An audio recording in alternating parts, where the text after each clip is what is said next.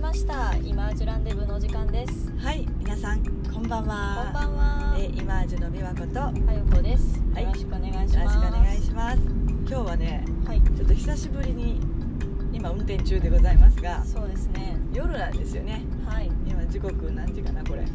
8時前あ8時かな。あちょうど8時かな。夜の20時ですね。はい。はい。あのというわけでちょっと運転しながらちょっとリラックスモードでやりたいと思います。はい、よよろしくお願いしまろしすくお願いします。はい。どうですかあゆこさん？そうですね。最近あのあの美和子さんの、はい。えっとお客様からコーチングに興味が美和子さんのコーチングのセッションに興味があるのでうん。説明会を開いていただけませんかあっていう要望をいただいて、まさに。はい、はいはい。最近やりましたよねやりましたやりました。はい私はあの資料作りとかをさせていただいたりとか。いつも。本当にありがとうございますいえ。いえとんでもないです。それでまあ結構説明会ねあの私たちも開いてるんですけどはい。今回すごく資料がパワーアップしましたね。あ。あの中身が。まさに。まあ、うん。説明会って言ってもまあちょっとオンラインのねあの、はズームでなんですけどうそれにに資料を使うってことでんうん。あのあやこさんがパワーポイントで。良いもう素晴らしいパヤパワーパワーポイントで資料を作っていただいたので、はい。まあ、それをちょっと前提にねあの資料にしてですね。もうあれ50枚ぐらいありましたよね。なんかすごかったですやっぱりよそのどんな資料やねんっていうぐらいの。ですよね。はい。まあことのコーチングのうん。えー美和子さんとそのクライアントさん1対1のパーソナルコーチングの、うん。えー説明会だったんですよね今日は、そうですね。あの一応そういうことですよね、うん。うん、なただその巷にこういろいろ溢れるコーチングっていうのをよく耳にするから、あのーそれとこの私たちイマージュのコーチングっていうのがどう違うのかとかはい。そもそもコーチングって何っていうところからもねまあ知ってるような知ってないようなっていう方が多いと思うんですけどはい。あのそこも含めてのなんか知りたいっていうことだったんですよ。はい。うん、でだから結構基礎的なというか最もあの肝になるところとかをメインにコーチングとは何ぞやみたいな特に私たちのやってるあの友部知識コーチングって何っていうところとかねはいあの他のコーチングとは違う特徴がやっぱいっぱいありますんでうんそこをちょっと理解していただこうかなっていうねあの高校でちょっと資料を作っていただきましたよね。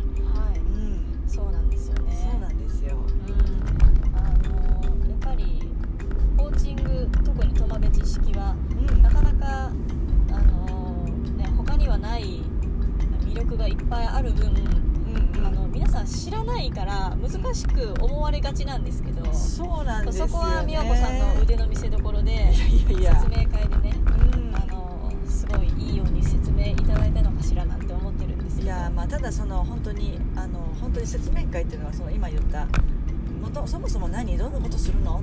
どんな人が受けるの？うん。でどんな手法ですか？みたいな。本当にざっくりしたところにお答えするしかもちょっと時間的にもねボリュームがそれ以上はちょっと取れないからうんそういうふうにうまくまあコンパクトにしたんですけれどもはい。あのその中でお伝えしたね一つの例としてはい。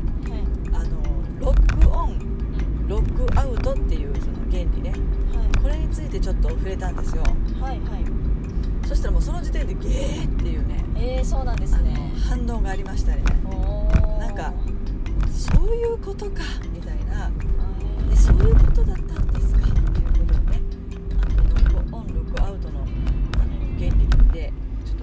さったようで、ーはい。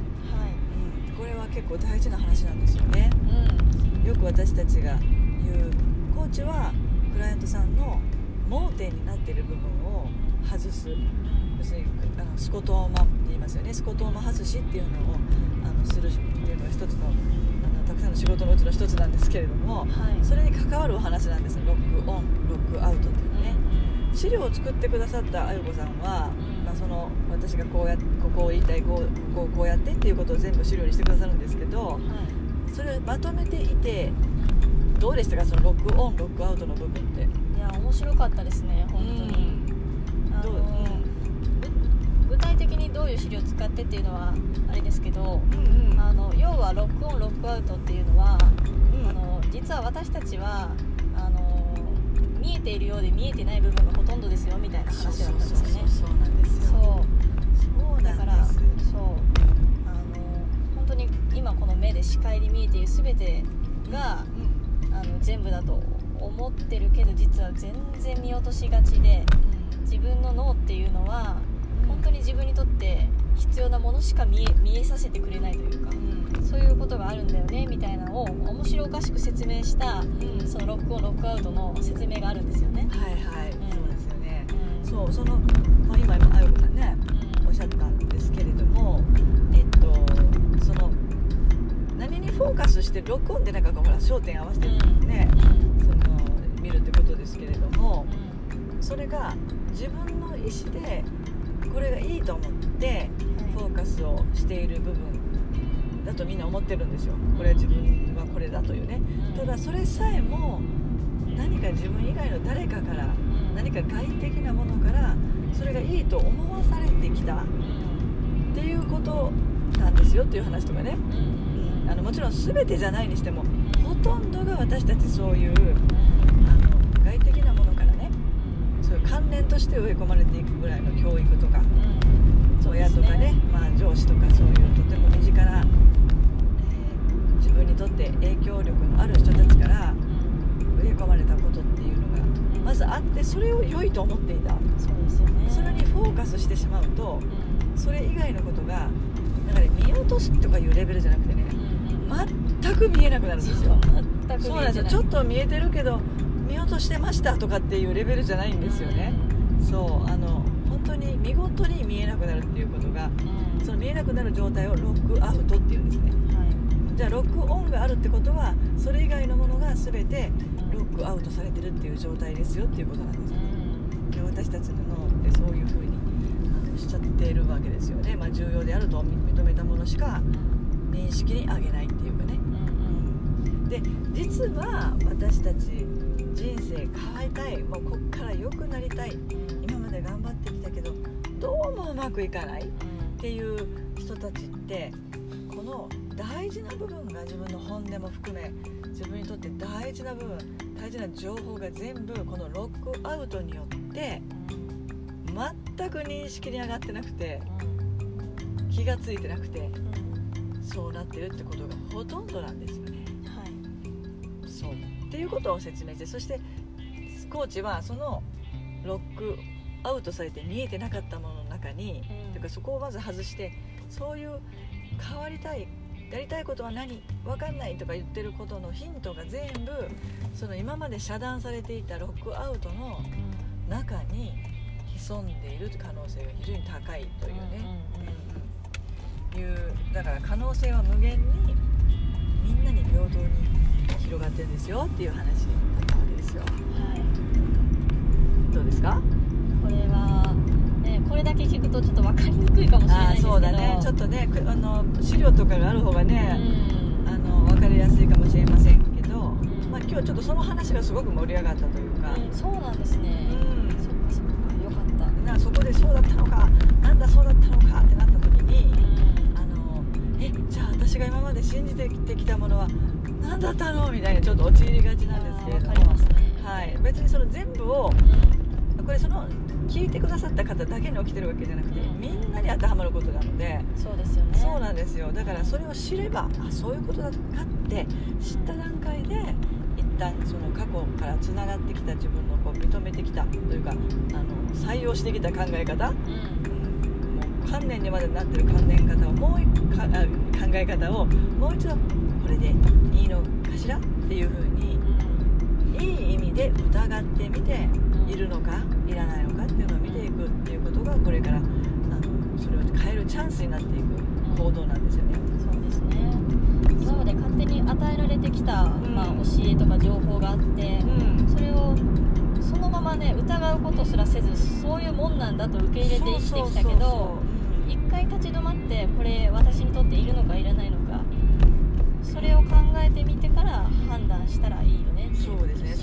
本音に従ってう見るってことですよね。あまりにもこうそれが本音ですよ私のやりたいことってとかって思ってるんですけどそれさえ本当にそうなのっていうふうにあの一回採用するか採用しないかうん。まず始まりの一歩なんですよね、うん。そうするともしかしたら今まで否定していたというか遮断していたものとか選ばなかったものうん。の中にものすごい自分の好きなものが隠れていたり、うんここを抜け出すヒントが隠れていたりするんですよね。そうですね。つまり見えなかったものが見え出す。自分に見え出す。うん。そうすると選択肢も広がって何をどうチョイスしたらいいかを自分の意思で選べる。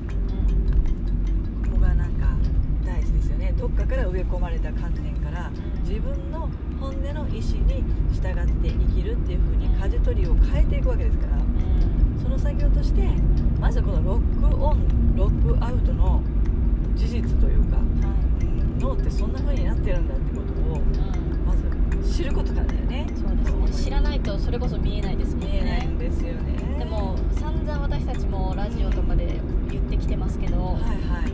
自分の本音って大体うん今の自分が毛嫌いしてることとか 今の自分と真逆のことだったりして。そうなんですよ。うどうよこれ。んなんでそんな真逆なんかなって。んでそんなことになるっていうぐらい、うん。それぐらいでもその真逆なことっていうのいうのって、まあ、今まで採用してなかったわけですよね自分の中で。そうそう見えてもなかった。そうだから完全に認識に上がってないから、うん。あの見ようとも考えようともしないもちろんもう見えてない状態なので気がつかなかったけれどいざそういうことをやり始めてみて自分がこれやってみようかなこれどうかなって思うものって実は今まで全部自分には関係ないとか否定していたものの中にそれが見つかるんですよ。うん。たりするわけですよ。ここが面白いところですよね。そうなんです。だからこのねロックアウトされてるものをうん。開くっていうかうん。ことがまずすごい最初の作業ですよね、うん。そういうことになってきますよね、はい。うん。というわけでねどうですか、うん。お聞きになってて。これ実際にじゃあどうしたらいいのって思われる方いらっしゃると思うんですけど、うん。うん。うん。うん。これを次回にお話ししますか、そうですね。うん。実際にはねあのどうしたらいいかっていうのはねあのもうちょっとその詳しくね説明がいるので、うん。うん、次回に伸ばしましょうか、うんはい、はい、ただ今日のねあの聞いてくださってる皆さんオンロックアウトっていうものがうん。あのどう実際にあって脳の中の機能としてあってね。うん。今までの人生でもそういうことをずっと私たちはあのやってきてて無意識で、うん。今までロックアウトしてきたものの中にっていうかそれはもう膨大な量なんですね。そのロックアウトしてる量っていうのは。ね、それが今から開か開いていって見えるようになったりした時にどれだけなんか自分の人生がうん。豊かになるんだワクした気持ちでうんこのロックオンロックアウトのことをね聞いていただければなっていう風に感じます。はい。はい。じゃあ皆さん今日もここまでお聞きいただきましてありがとうございました、はい。真面目な話でしたね。じゃあ次回をお楽しみに。ありがとうございました。ありがとうございました